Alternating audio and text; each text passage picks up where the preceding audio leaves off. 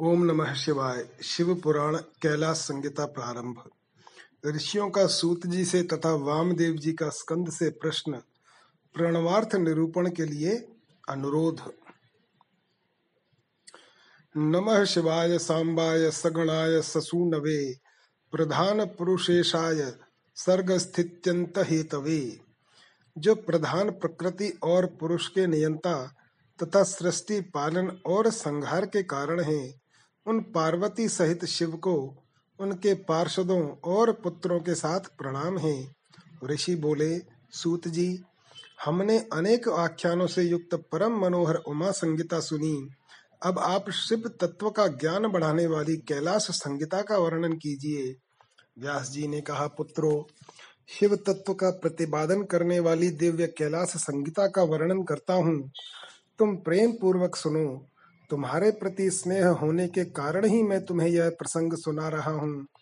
इतना कहकर व्यास जी ने काशी में मुनियों के तथा सूत जी के संवाद, व्यास मुनि संवाद, शिव पार्वती संवाद, शिव जी के द्वारा पार्वती के प्रति संन्यास पद्धति, संन्यासाचार, संन्यास मंडल, संन्यास पद्धति न्यास, वर्ण पूजन, प्रणवार्थ पद्धति आदि प्रसंगों का वर्णन करके पुनः ऋषिगण तथा सूत जी के मिलन एवं संवाद की अवतारणा करते हुए सूत जी के प्रति ऋषियों के प्रश्न का यों वर्णन किया। ऋषि बोले, महाभाग सूत जी, आप हमारे श्रेष्ठ गुरु हैं, अतः यदि आपका हम पर अनुग्रह हो तो हम आपसे एक प्रश्न पूछते हैं। श्रद्धालु शिष्यों पर आप जैसे गुरुजन सदा स्नेह रखते हैं, इस बात को आपने इस समय हमें प्रत्यक्ष दिखा दिया। मुने, विरजा होम के समय आपने पहले जो वामदेव का मत सूचित किया था, उसे हमने विस्तार पूर्वक नहीं सुना। अब हम बड़े आदर और श्रद्धा के साथ उसे सुनना चाहते हैं। कृपा सिंधु, आप प्रसन्नता पूर्वक उसका वर्णन करें। ऋषियों की यह बात सुनकर सूत जी के शरीर में रोमांच हो आया। उन्होंने गुरु के भी परम उत्कृष्ट गुरु महादेव जी को, त्रिभुवन जननी महादेवी उमा को तथा गुरु व्यास को भी भक्ति पूर्वक नमस्कार करके मुनियों को आह्लादित करते हुए गंभीर वाणी में इस प्रकार कहा। सूत जी बोले, मुनियों, तुम्हारा कल्याण हो, तुम सब लोग सदा सुखी रहो। महाभाग महात्माओं, तुम भगवान शिव के भक्त तथा दृढ़ता पूर्वक व्रत का पालन करने वाले हो। यह निश्चित रूप से जानकर ही मैं तुम लोगों के समक्ष इस विषय का प्रसन्नता पूर्वक वर्णन करता हूँ। ध्यान देकर सुनो। पूर्व काल के रथंतर कल्प में महामुनि वामदेव माता के गर्भ से बाहर निकलते ही शिव तत्व के ज्ञाताओं में सर्वश्रेष्ठ माने जाने लगे। वे वेदों, आगमों, पुराणों तथा अन्य सब शास्त्रों के भी तात्विक अर्थ को जानने वाले थे। देवता, असुर तथा मनुष्य आदि जीवों के जन्म कर्मों का उन्हें भली भांति ज्ञान था। उनका संपूर्ण अंग भस्म लगाने से उज्जवल दिखाई देता था। उनके मस्तक पर जटाओं का समूह शोभा देता था। वे किसी के आश्रित नहीं थे। उनके मन में किसी वस्तु की इच्छा नहीं थी। वे शीत उष्ण आदि द्वंद्वों से परे तथा अहंकार शून्य थे। वे दिगंबर महाज्ञानी महात्मा दूसरे महेश्वर के समान जान पड़ते थे।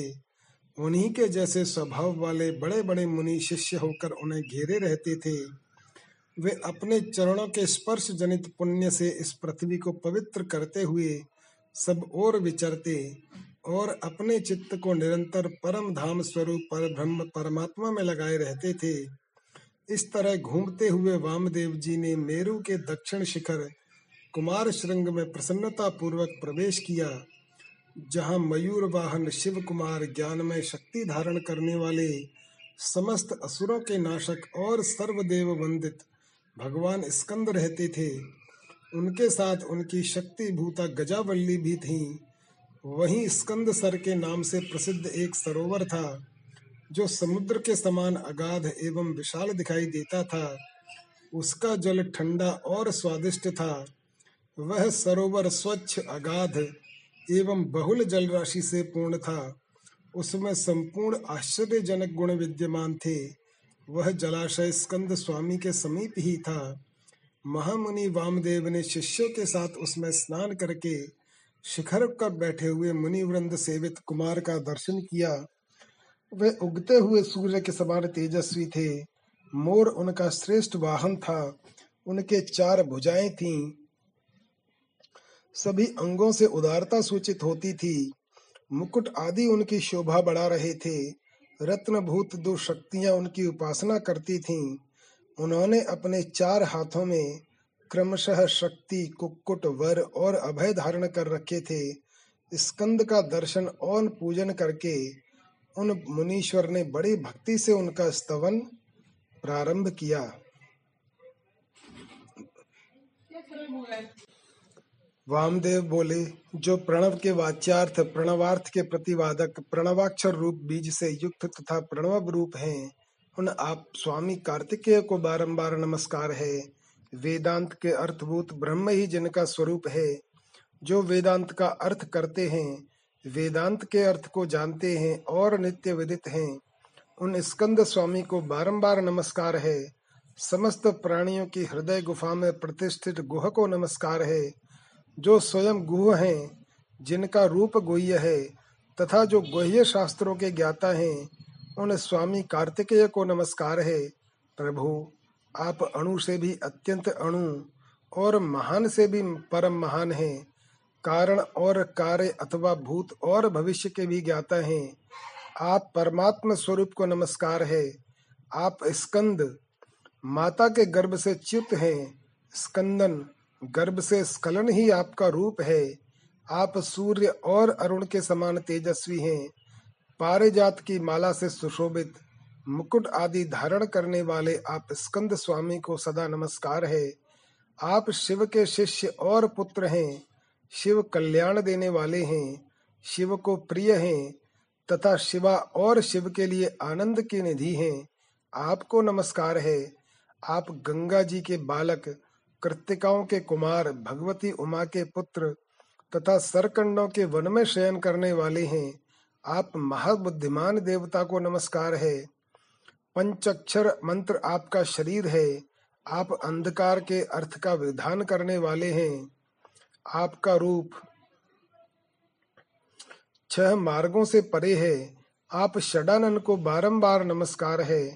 द्वादशात्मन, आपके बारह विशाल नेत्र और बारह उठी हुई भुजाएं हैं। उन भुजाओं में आप बारह आयु धारण करते हैं। आपको नमस्कार है। आप चतुर्भुज रूपधारी, शांत तथा चारों भुजाओं में क्रमशः शक्ति, कुक्कुट, वर और अभय धारण करते हैं। आप असुर विदारण देव को नमस्कार है। आपका वक्षस्थल गजावल्ली के कुचों में लगे हुए कुमकुम से अंकित है। अपने छोटे भाई गणेश जी की आनंदमयी महिमा सुनकर आप मन ही मन आनंदित होते हैं। आपको नमस्कार है। ब्रह्मा आदि देवता, मुनि और किन्नर गणों से गाई जाने वाली गाथा विशेष के द्वारा जिनके पवित्र कीर्ति धाम का चिंतन किया जाता है, उन आप स्कंद को नमस्कार है। देवताओं के निर्मल किरीट को विभूषित करने वाली पुष्पमालाओं से आपके मनोहर चरणारविंदों की पूजा की जाती है। आपको नमस्कार है। जो वामदेव द्वारा वर्णित इस दिव्य स्कंद स्तोत्र का पाठ या श्रवण करता है, वह परम गति को प्राप्त होता है। यह स्तोत्र बुद्धि को बढ़ाने वाला, शिव भक्ति की वृद्धि करने वाला, आयु, आरोग्य तथा धन की प्राप्ति कराने वाला और सदा संपूर्ण अभीष्ट को देने वाला है।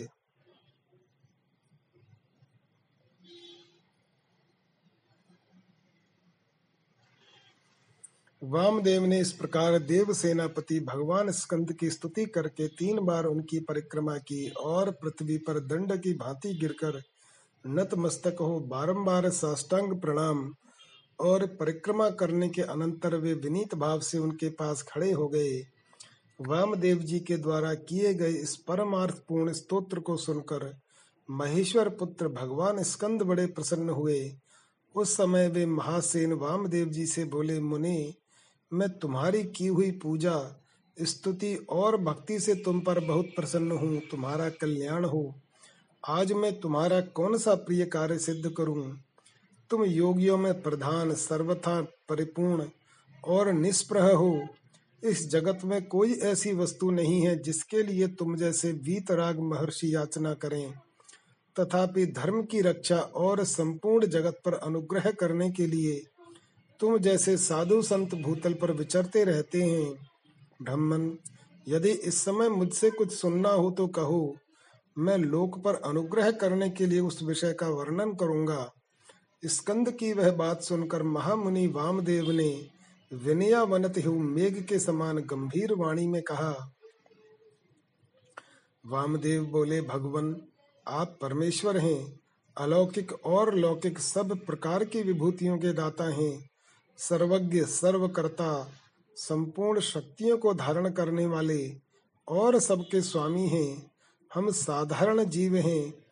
आप परमेश्वर के समीप बोलने की शक्ति यह बात करने की योग्यता हम में नहीं है, तथापि यह हम आपका अनुग्रह है कि आप मुझसे बात करते हैं। महाप्राज्ञ, मैं कतार्थ हूँ, कण मात्र विज्ञान से प्रेरित हो आपके समक्ष अपना प्रश्न रख रहा हूँ। मेरे इस अपराध को आप क्षमा करेंगे। प्रणव सबसे उत्तम मंत्र है, वह साक्षात परमेश्वर का वाचक है। पशुओं के पाश को छुड़ाने वाले भगवान पशुपति ही उसके वाच्यार्थ हैं। ओम इतीदम सर्वम, ओमकार ही यह प्रत्यक्ष दिखने वाला समस्त जग है। यह सनातन श्रुति का कथन है। ओम इति ब्रह्म, अर्थात ओम यह ब्रह्म है और सर्वे ये तद ब्रह्म, यह सबका सब ब्रह्म ही है, इत्यादि बातें भी श्रुतियों के द्वारा कही गई हैं। इस प्रकार मैंने समष्टि तथा व्यष्टि भाव से प्रणवार्थ का श्रवण किया है। तात्पर्य यह है कि समष्टि और व्यष्टि सभी पदार्थ प्रणव के ही अर्थ हैं। प्रणव के द्वारा सबका प्रतिपादन होता है, यह बात मैंने सुन रखी है। महासेन, मुझे कभी आप जैसा गुरु नहीं मिला है, अतः कृपा करके आप प्रणव के अर्थ का प्रतिपादन कीजिए। उपदेश की विधि से और सदाचार परंपरा को ध्यान में रखकर आप हमें प्रणवार्थ का उपदेश दें। मुनि के इस प्रकार पूछने पर स्कंद ने प्रणव स्वरूप अड़तीस श्रेष्ठ कलाओं द्वारा लक्षित तथा सदा पार्श्व भाग में उमा को साथ रखने वाले और मुनिवरों से घिरे हुए भगवान सदाशिव को प्रणाम करके उस श्रेय का वर्णन आरंभ किया जिसे श्रुतियों ने भी छुपा रखा है। प्रणव के वाच्यार्थ रूप सदाशिव के स्वरूप का ध्यान, वर्णाश्रम धर्म के पालन का महत्व, ज्ञानमयी पूजा, संन्यास के पूर्वांग भूत, नांदी श्राद्ध एवं ब्रह्म यज्ञ आदि का वर्णन। श्री स्कंद ने कहा, महाभाग मुनीश्वर वामदेव, तुम्हें साधुवाद है, क्योंकि तुम भगवान शिव के अत्यंत भक्त हो और शिव तत्व के ज्ञाताओं में सबसे श्रेष्ठ हो।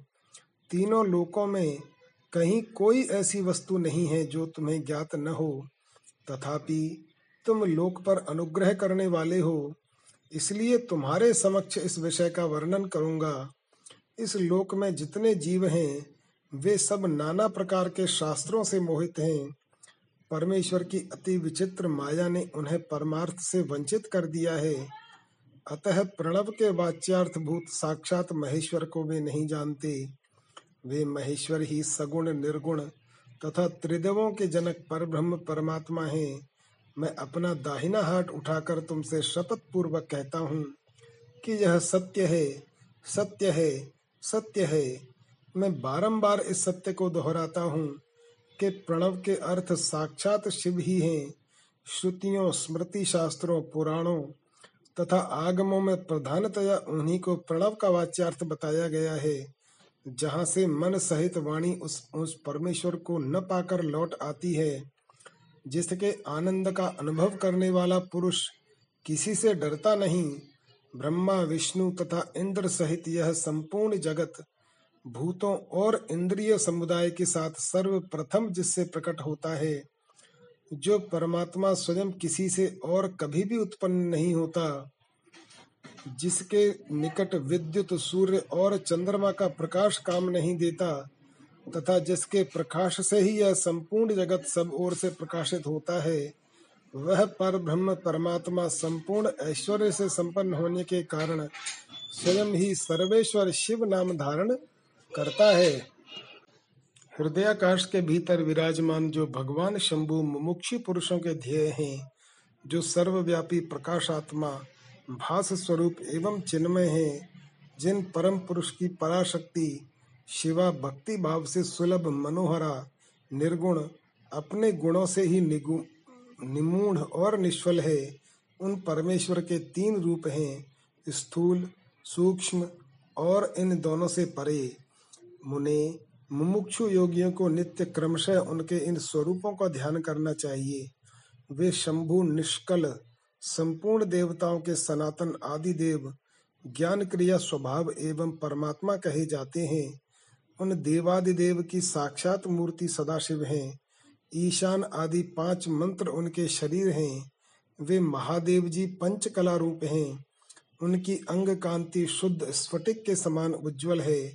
वे सदा प्रसन्न रहने वाले तथा शीतल आभा से युक्त हैं। उन प्रभु के पांच मुख, दस भुजाएं और पंद्रह नेत्र हैं। ईशान मंत्र उनका मुकुट मंडित मस्तक है। तत्पुरुष मंत्र उन पुरातन प्रभु का मुख है।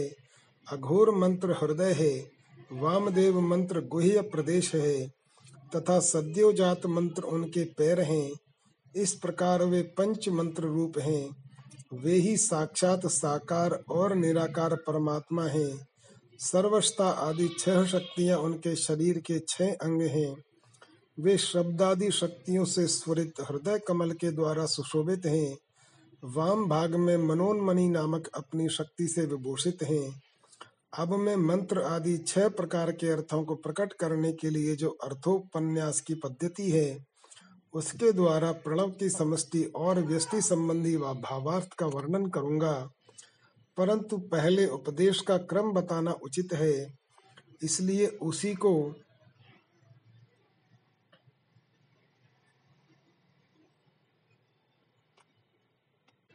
सुनो। मुने, इस मानव लोक में चार वर्ण प्रसिद्ध हैं। उनमें से जो ब्राह्मण, क्षत्रिय और वैश्य ये तीन वर्ण हैं, उन्हीं का वैदिक आचार से संबंध है। त्रैवर्णिकों की सेवा ही जिनके लिए सारभूत धर्म है, उन शूद्रों का वेदाध्ययन में अधिकार नहीं है। यदि सब त्रैवर्णिक अपने अपने आश्रम धर्म के पालन में हार्दिक अनुराग के साथ लगे हों, तो उनका ही श्रुतियों और स्मृतियों में प्रतिपादित धर्म के अनुष्ठान में अधिकार है, दूसरे का कदापि नहीं। श्रुति और स्मृति में प्रतिपादित कर्म का अनुष्ठान करने वाला पुरुष अवश्य सिद्धि को प्राप्त होगा। यह बात वेदोक्त मार्ग को दिखाने वाले परमेश्वर ने स्वयं कही है। वर्ण धर्म और आश्रम धर्म के पालन जनित पुण्य से परमेश्वर का पूजन करके बहुत से श्रेष्ठ मुनि उनके सायुज्य को प्राप्त हो गए हैं। ब्रह्मचर्य के पालन से ऋषियों की, यज्ञ कर्मों के अनुष्ठान से देवताओं की और संतानोत्पादन से पितरों की तृप्ति होती है, ऐसा श्रुति ने कहा है।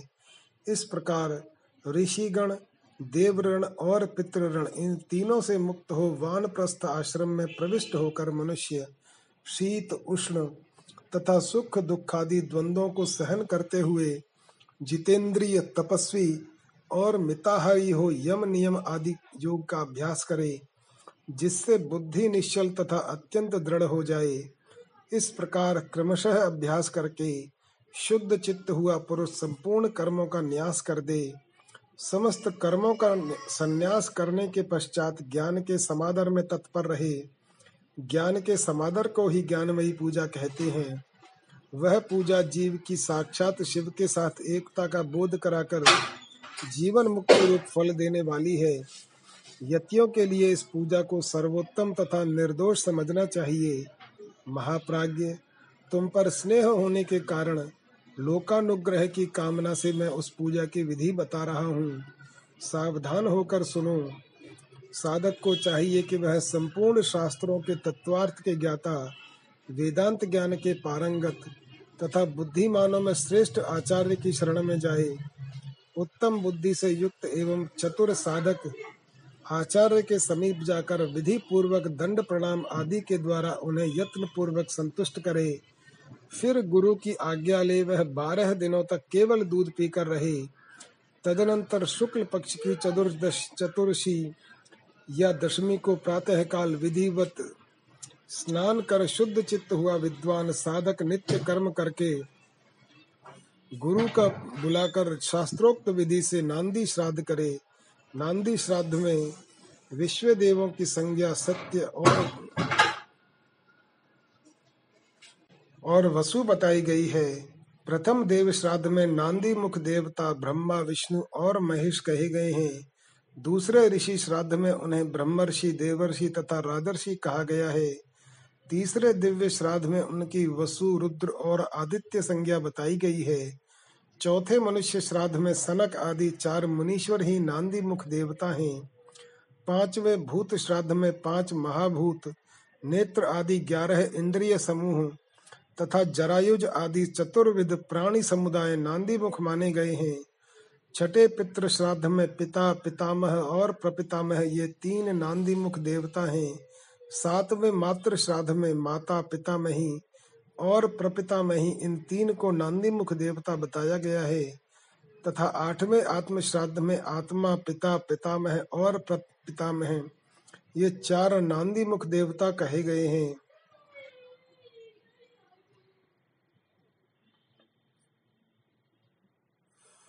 माता महात्मक श्राद्ध में माता मह प्रमाता मह और वृद्ध प्रमाता मह ये तीन नांदी मुख देवता सपत्नीक बताए गए हैं।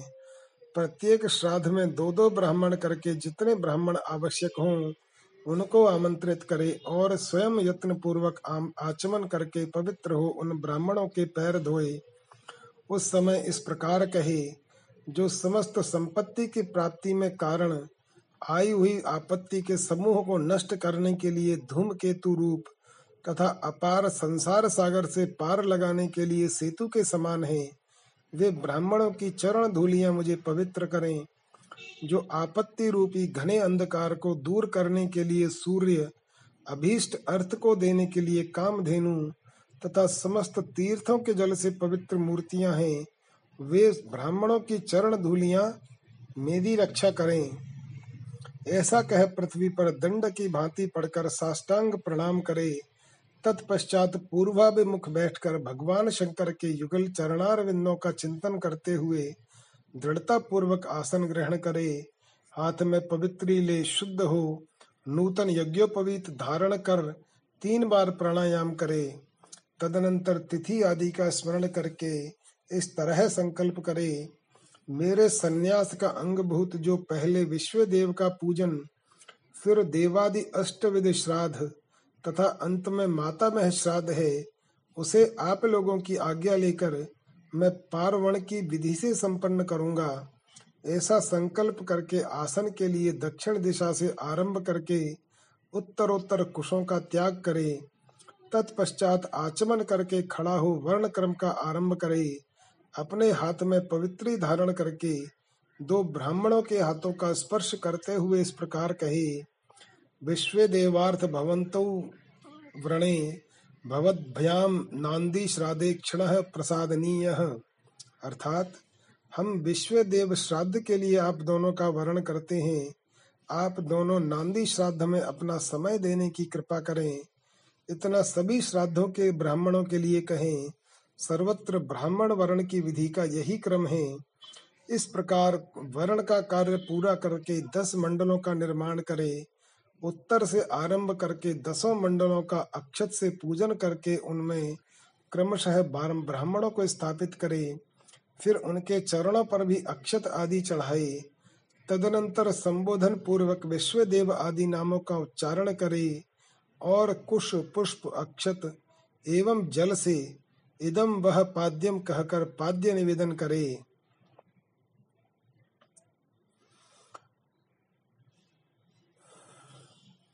प्रथम मंडल में दो विश्व देवों के लिए और फिर आठ मंडलों में क्रमशः देवादि आठ श्राद्धों के अधिकारियों के लिए तथा दसवें मंडल में सपत्नीक मातामह आदि के लिए पाद्य अर्पण करने चाहिए।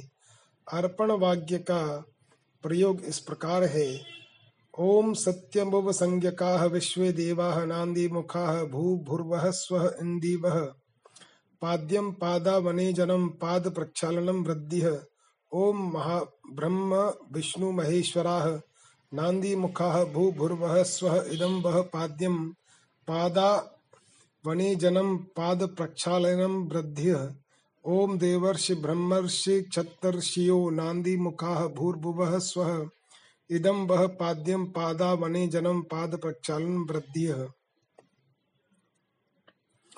इस प्रकार पाद्य देकर स्वयं भी अपना पैर धोले और उत्तराभिमुख हो आचमन करके एक एक श्राद्ध के लिए जो दो दो ब्राह्मण कल्पित हुए हैं उन सबको आसनों पर बिठाए तथा यह कहे, विश्वेदेवस देव स्वरूपस्य ब्राह्मणस्य इदम आसनम, यानी विश्वेदेव स्वरूप ब्राह्मण के लिए यह आसन समर्पित है। यह कह कुशासन दे स्वयं भी हाथ में कुश लेकर आसन पर स्थित हो जाए। इसके बाद कहे, अस्मिन् नांदी मुख श्राद्धे विश्वदेवार्थे भवद भयाम क्षणम क्रियताम। इस नांदी मुख श्राद्ध में विश्वदेव के लिए आप दोनों क्षण यानी समय प्रदान करें। तदनंतर प्राप्नुताम भवन्तौ, आप दोनों ग्रहण करें, ऐसा कहें। फिर वे दोनों श्रेष्ठ ब्राह्मण इस प्रकार उत्तर दें, प्राप्नुयाव यानी हम दोनों ग्रहण करेंगे। इसके बाद यजमान उन श्रेष्ठ ब्राह्मणों से प्रार्थना करे, मेरे मनोरथ की पूर्ति हो, संकल्प की सिद्धि हो, इसके लिए आप अनुग्रह करें। तत्पश्चात पद्धति के अनुसार अर्घ्य दें, पूजन कर शुद्ध केले के पत्ती आदि धोए हुए पात्रों में परिपक्व अन्न आदि भोज्य पदार्थों को परोस कर पृथक पृथक कुश बिछाकर और स्वयं वहां जल छिड़ककर प्रत्येक पात्र पर आदर पूर्वक दोनों हाथ लगा पृथ्वी ते पात्रम इत्यादि मंत्र का पाठ करें। वहां स्थित हुए देवता आदि का चतुर्यंत उच्चारण करके अक्षत सहित जल ले स्वाहा बोलकर उनके लिए अन्न अर्पित करें और अंत में नमम इस वाक्य का उच्चारण करें। सर्वत्र माता आदि के लिए भी अन्न अर्पण की यही विधि है। अंत में इस प्रकार प्रार्थना करें, यद पाद पद्म स्मरणाद यस्य नाम जन पादपि न्यूनम कर्म भवेत पूर्णम तम वंदे सांबमीश्वरम।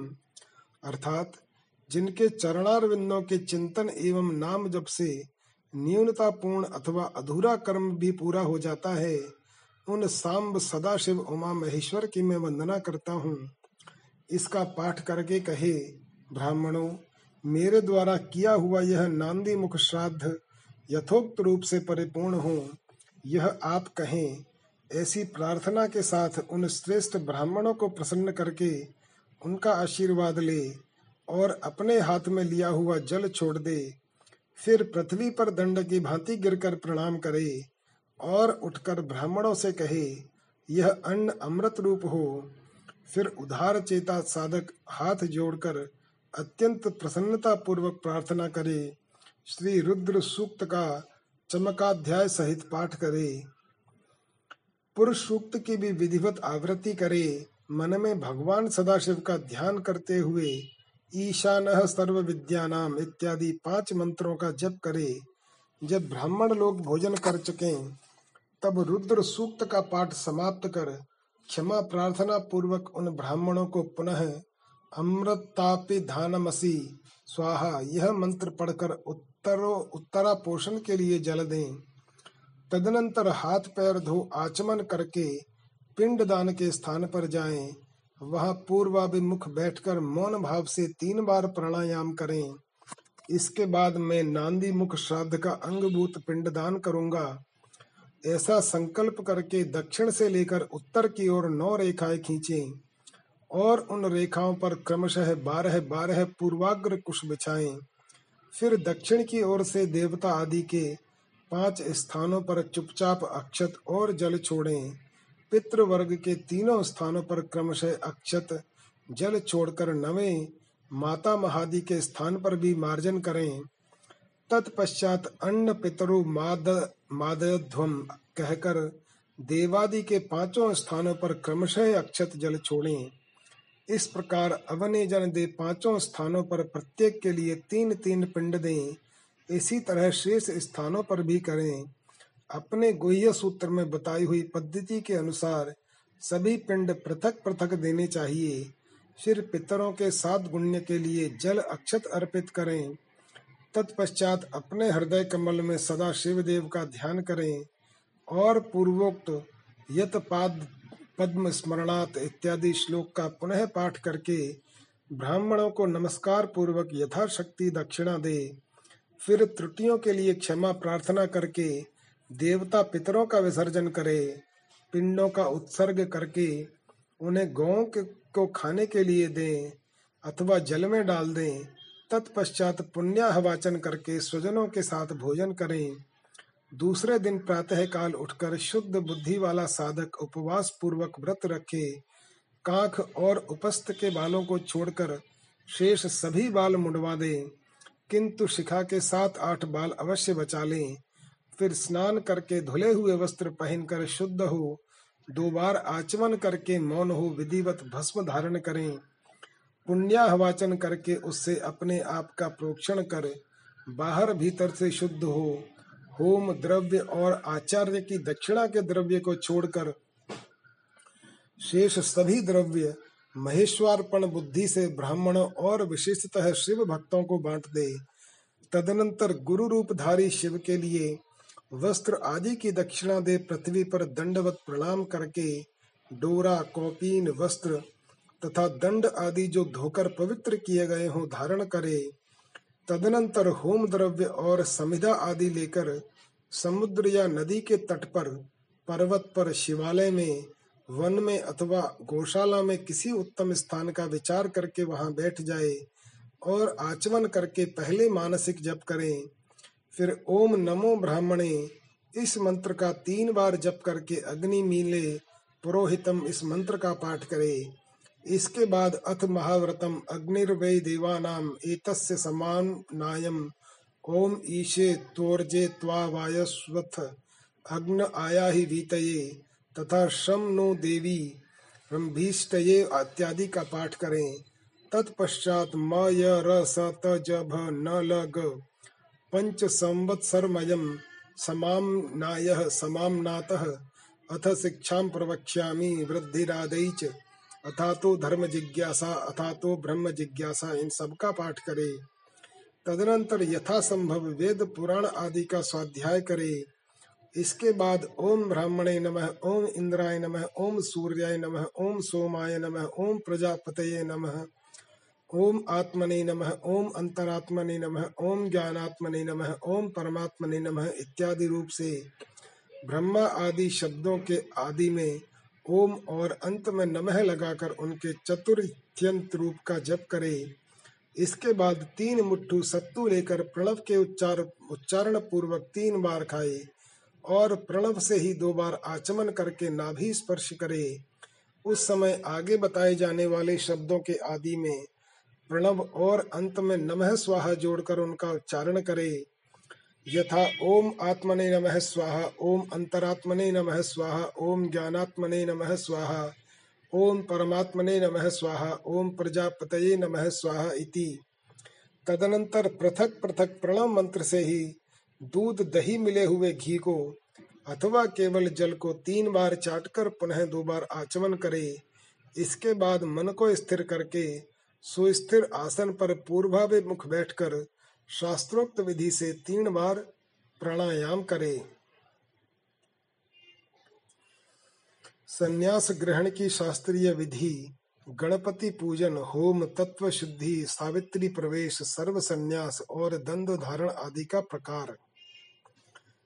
स्कंद कहते हैं वामदेव तदनंतर मध्यान्ह काल में स्नान करके साधक अपने मन को वश में रखते हुए गंध, पुष्प और अक्षत आदि पूजा द्रव्यों को ले आए और नैऋत्य कोण में देव पूजित विघ्नराज गणेश की पूजा करे। गणानाम स्वाहा इत्यादि मंत्र से विधि पूर्वक गणेश जी का आह्वान करे। आवाहन के पश्चात उनके फल स्वरूप का इस प्रकार ध्यान करना चाहिए।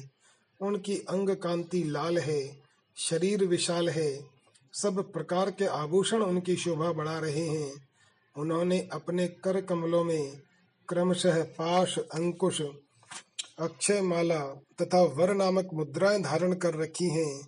इस प्रकार आवाहन और ध्यान करने के पश्चात शंभू पुत्र गजानन की पूजा करके खीर, पुआ, नारियल और गुड़ आदि का उत्तम नैवेद्य निवेदन करें। तत्पश्चात तांबुल आदि देख उन्हें संतुष्ट करके नमस्कार करे और अपने अभीष्ट कार्य की निर्विघ्न पूर्ति के लिए प्रार्थना करे।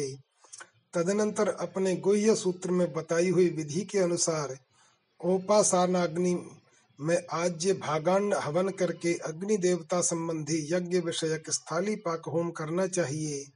इसके बाद भू स्वाहा इस मंत्र से पूर्णाहुति होम करके हवन का कार्य समाप्त करे। तत्पश्चात आलस्य रहित हो अपराह्न अपराह्न काल तक गायत्री मंत्र का जप करता रहे। तदनंतर स्नान करके सायंकाल की संध्योपासना तथा सायंकालिक उपासना संबंधी नित्य होम का आदि करके मौन हो गुरु की आज्ञा ले चरु पकाए।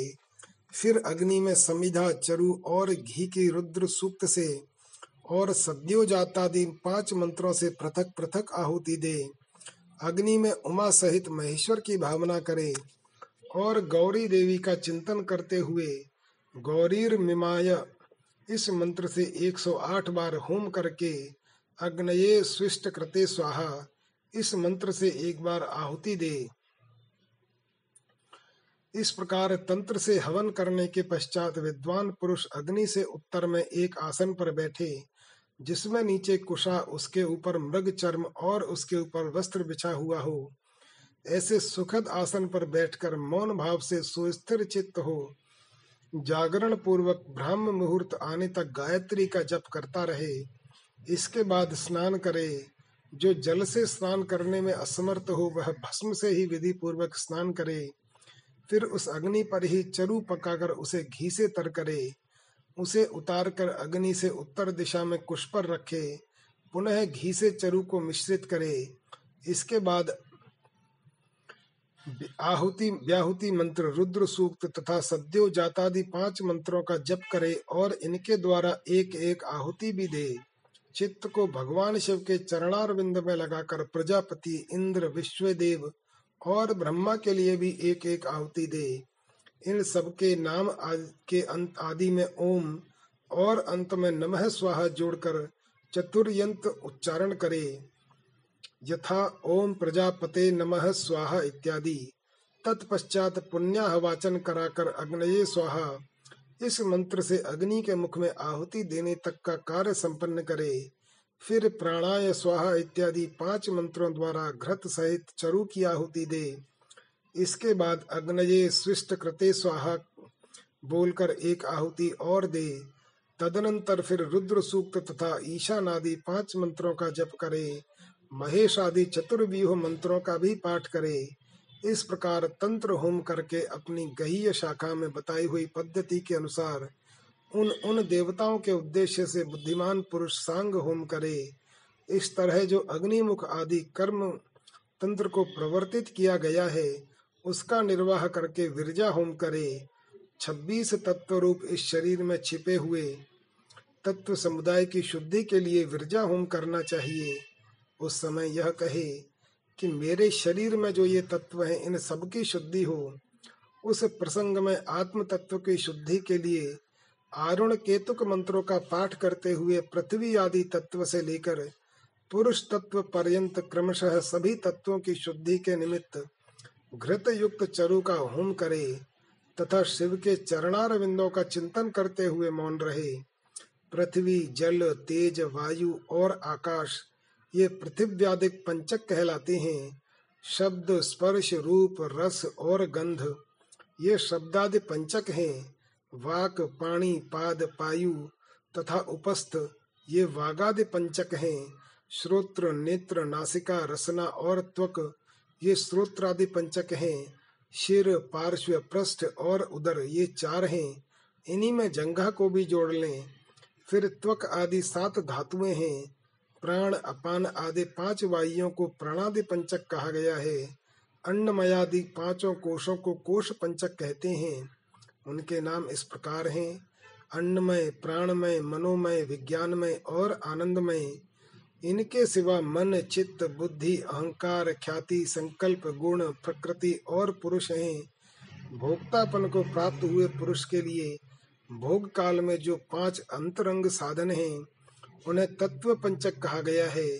उनके नाम ये हैं: नियति, काल, राग, विद्या और कला ये पांचों माया से उत्पन्न है। मायाम तुम प्रकृति विद्यात, इस श्रुति में प्रकृति ही माया कही गई है, उसी से ये तत्व उत्पन्न हुए हैं, इसमें संशय नहीं है।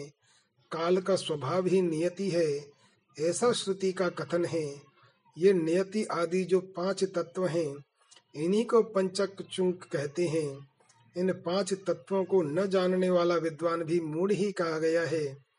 नियति प्रकृति के नीचे है और यह पुरुष प्रकृति के ऊपर है।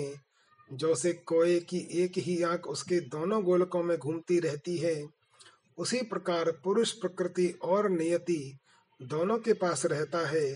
यह विद्या तत्व कहा गया है। शुद्ध विद्या, महेश्वर, सदाशिव शक्ति और शिव, इन पांचों को शिव तत्व कहते हैं। ब्रह्मन प्रज्ञानम ब्रह्म, इस श्रुति के वाक्य से यह शिव तत्व ही प्रतिपादित हुआ है। मुनीश्वर, पृथ्वी से लेकर शिव पर्यंत जो तत्व समूह है, उसमें से प्रत्येक को क्रमशः अपने अपने कारण में लीन करते हुए उसकी शुद्धि करो।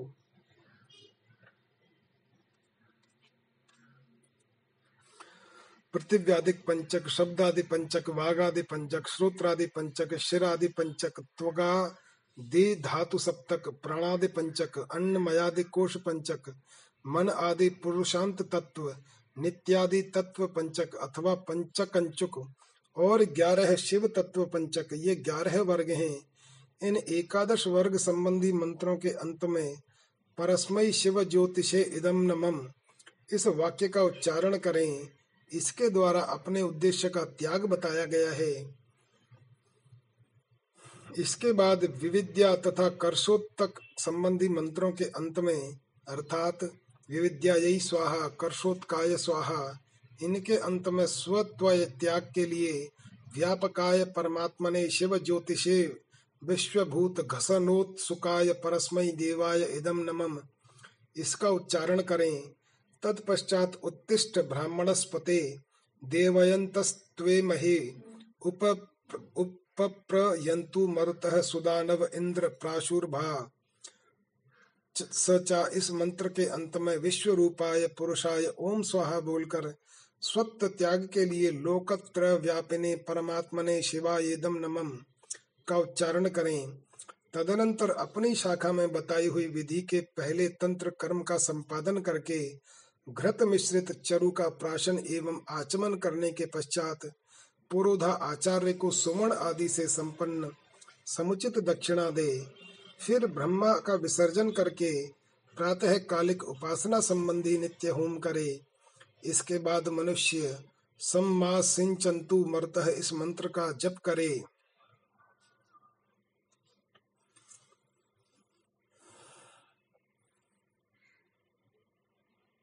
धर्म सिंधुकार ने कहा है कि सम्वा सिंचन्तु मर्तः इस मंत्र से अग्नि का उपस्थान करके उसमें काष्ठ में यज्ञ पात्रों को जला दे।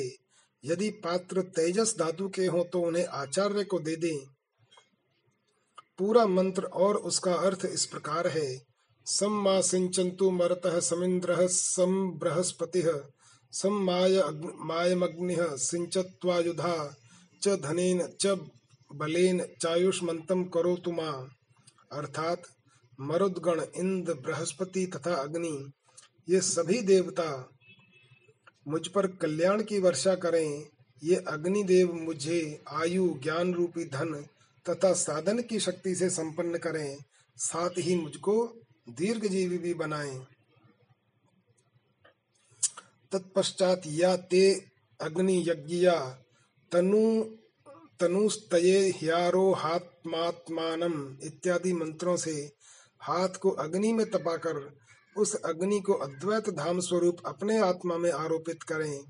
तदनंतर प्रातः काल की संध्योपासना करके सूर्योपस्थान के पश्चात जलाशय में जाकर नाभि तक जल के भीतर प्रवेश करें। वह प्रसन्नता पूर्वक मन को स्थिर कर उत्सुकता पूर्वक वेद मंत्रों का जप करें। जो अग्निहोत्री हो वह स्थापित अग्नि में प्रजापत्य स्थिति करे तथा वेदोक्त वैश्वानर स्थाली पाक होम करके उसमें अपना सब कुछ दान कर दे। पूर्वोक्त रूप से अग्नि का आत्मा में आरोप करके ब्राह्मण घर से निकल जाए। मनीश्वर, फिर वह साधक निम्नांकित रूप से सावित्री प्रवेश करे। ओम भू सावित्रीं प्रवेशयामि, ओम तत्सवितुर्वरेण्यम, ओम भुवः सावित्रीं प्रवेशयामि, भर्गो देवस्य धीमहि, ओम स्वः सावित्री प्रवेशयामि, धियो यो नः प्रचोदयात्। ओम भूर्भुवः स्वः सावित्रीं प्रवेशयामि, तत्सवितुर्वरेण्यं, भर्गो देवस्य धीमहि, धियो यो नः प्रचोदयात्। इन वाक्यों का प्रेम पूर्वक उच्चारण करें और चित्त को चंचल न होने दें। उस समय गायत्री का इस प्रकार ध्यान करें। ये भगवती गायत्री साक्षात शंकर के आधे शरीर में वास करने वाली हैं। इनके पांच मुख और दस भुजाएं हैं। ये पंद्रह नेत्रों से प्रकाशित होती हैं। नूतन रत्नमय किरीट से जगमगाती हुई चंद्रलेखा इनके मस्तक को विभूषित करती है। इनकी अंग कांति शुद्ध स्फटिक मणि के समान उज्जवल है। ये शुभ लक्षणा देवी अपने दस हाथों में दस प्रकार के आयुध धारण करती हैं। हार, केयूर, कड़े, करधनी और नूपुर आदि आभूषणों से उनके अंग विभूषित हैं। इन्होंने दिव्य वस्त्र धारण कर रखा है। इनके सभी आभूषण रत्न निर्मित हैं। विष्णु, ब्रह्मा, देवता, ऋषि तथा गंधर्वराज और मनुष्य ही सदा इनका सेवन करते हैं। ये सर्वव्यापिनी शिवा सदाशिव देव की मनोहारिणी धर्म पत्नी है। संपूर्ण जगत की माता, तीनों लोकों की जननी, त्रिगुणमयी, निर्गुणा तथा अजन्मा है। इस प्रकार गायत्री देवी के स्वरूप का चिंतन करते हुए शुद्ध बुद्धि वाला पुरुष, ब्राह्मणत्व आदि प्रदान करने वाली अजन्मा आदि देवी त्रिपदा गायत्री का जप करे। गायत्री व्याहृतियों से उत्पन्न हुई हैं और उन्हीं में लीन होती हैं। व्याहृतियां प्रणव से प्रकट हुई हैं और प्रणव में ही लय को प्राप्त होती हैं। प्रणव संपूर्ण वेदों का आदि है। वह शिव का याचक, मंत्रों का राजाधिराज, महाबीज स्वरूप और श्रेष्ठ मंत्र है। शिव प्रणव है और प्रणव शिव कहा गया है, क्योंकि याच्य और याचक में अधिक भेद नहीं होता। इसी महामंत्र को काशी में शरीर त्याग करने वाले जीवों के मरण काल में उन्हें सुनाकर भगवान शिव परम मोक्ष प्रदान करते हैं। इसीलिए श्रेष्ठ यति अपने हृदय कमल के मध्य में विराजमान एकाक्षर प्रणव रूप परम कारण शिव देव की उपासना करते हैं। दूसरे मुमुक्षु, धीर एवं विरक्त लौकिक पुरुष भी मन से विषयों का परित्याग करके प्रणव रूप परम शिव की उपासना करते हैं। इस प्रकार गायत्री का शिववाचक प्रणव में लय करके अहम रक्षस्य रेरेवा इस अनुवाक का जप करे। तत्पश्चात यश छंद साम वृषभः इस अनुवाक को आरंभ से लेकर श्रुतम में गोपाय तक पढ़कर कहे। दारे शणायाश्च वित्तई शणायाश्च लोकई पणायाश्च व्युत्थी तो अहम, अर्थात मैं स्त्री की कामना, धन की कामना और लोकों की ख्याति की कामना से ऊपर उठ गया हूँ। मुने, इस वाक्य का मंद, मध्यम और उच्च स्वर से क्रमशः तीन बार उच्चारण करे। तत्पश्चात सृष्टि, स्थिति और लय के क्रम से पहले प्रणव मंत्र का उद्धार करके फिर क्रमशः इन वाक्यों का उच्चारण करे। ओम भू संन्यस्तम मया, ओम भूवः संन्यस्तम मया।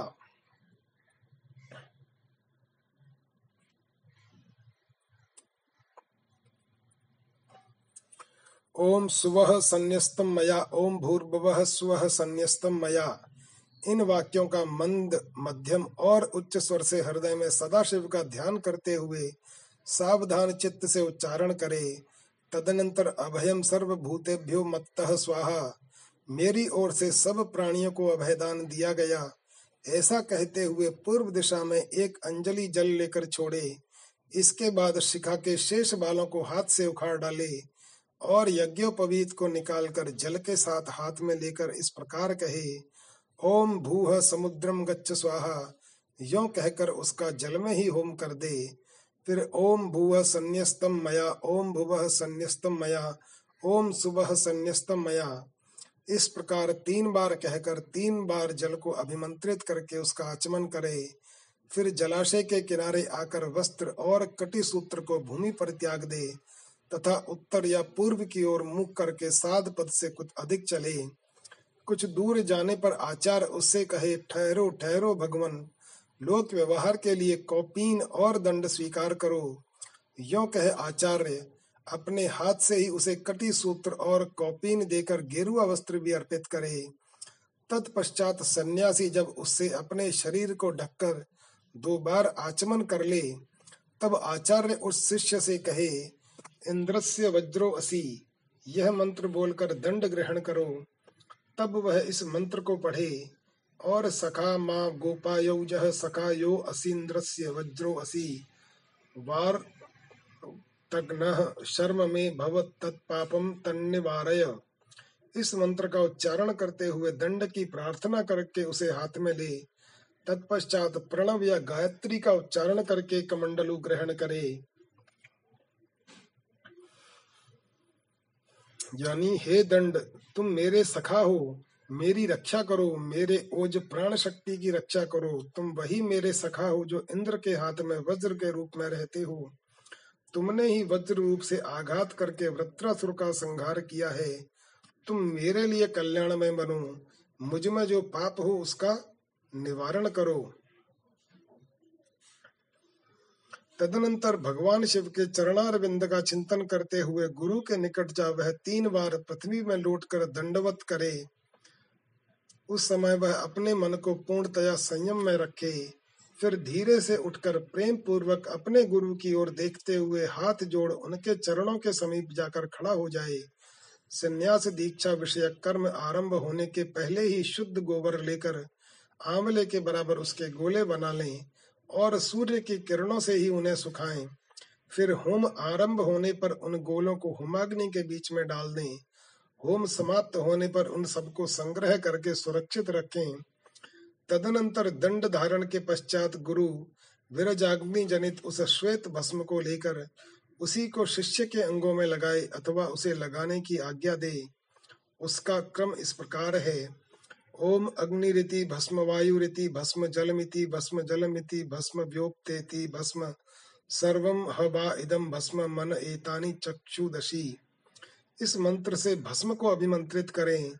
तदनंतर ईशान आदि पांच मंत्रों द्वारा उस भस्म का शिष्य के अंगों से स्पर्श कराकर उसे मस्तक से लेकर पैरों तक सर्वांग में लाना लगाने के लिए दे दें। शिष्य उस भस्म को विधि पूर्वक हाथ में लेकर व्यायुषम या त्रयंबकम इन दोनों मंत्रों को तीन तीन बार पढ़ते हुए ललाट आदि अंगों में क्रमशः त्रिपुंड धारण करे। त्रयायुषम जमदग्नेह कश्यपस्य त्रयायुषम यद्येवेषु त्रयायुषम तन्नो अस्तु त्रयायुषम त्रयंबकम यजामहे सुगंधिम पुष्टिवर्धनम उर्वारुकमिव बंधनात् मृत्युर्मोक्षीयमामृतात्। तत्पश्चात श्रेष्ठ शिष्य अपने हृदय कमल में विराजमान उमा सहित भगवान शंकर का भक्ति युक्त चित्त से धारण ध्यान करे। फिर गुरु शिष्य के मस्तक पर हाथ रखकर उसके दाहिने कान में ऋषि छंद और देवता सहित प्रणव का उपदेश करे। इसके बाद कृपा करके प्रणव के अर्थ का भी बोध कराए। श्रेष्ठ गुरु को चाहिए कि वह प्रणव के छह प्रकार के अर्थ का ज्ञान कराते हुए उसके बारह भेदों का उपदेश दे। तत्पश्चात शिष्य दंड की भांति पृथ्वी पर पड़कर गुरु को साष्टांग प्रणाम करे और सदा उनके अधीन रहे। उनकी आज्ञा के बिना दूसरा कोई कार्य न करे। गुरु की आज्ञा से शिष्य वेदांत के तात्पर्य के अनुसार सगुण निर्गुण भेद से शिव के ज्ञान में तत्पर रहे। गुरु अपने उसी शिष्य के द्वारा श्रवण मनन और निदिध्यासन पूर्वक जप के अंत में प्रातः कालिक आदि नियमों का अनुष्ठान करवाए। कैलास प्रस्तर नामक मंडल में शिव के द्वारा प्रतिपादित मार्ग के अनुसार शिष्य वहीं रहकर शिव पूजन करे। यदि गुरु के आदेश के अनुसार वह प्रतिदिन वहीं रहकर मंगलमय देवता शिव की पूजा करने में असमर्थ हो तो उनसे अर्घा सहित स्फटिकमय शिवलिंग ग्रहण कर ले और कहीं भी रहकर नित्य उसका पूजन क्रिया करे। वह गुरु के निकट शपथ खाते हुए इस तरह प्रतिज्ञा करे, मेरे प्राण चले जाएं यह अच्छा है, मेरा सिर काट लिया जाए यह भी अच्छा है, परंतु मैं भगवान त्रिलोचन की पूजा किए बिना कदापि भोजन नहीं कर सकता। ऐसा कहकर सुदृढ़ चित्त वाला शिष्य मन में शिव की भक्ति के लिए गुरु के निकट तीन बार शपथ खाए और तभी से मन में उत्साह रखकर उत्तम भक्ति भाव से पंचावरण पूजन की पद्धति के अनुसार प्रतिदिन महादेव जी की पूजा करें। अध्याय तेरह समाप्त। ओम नमः शिवाय।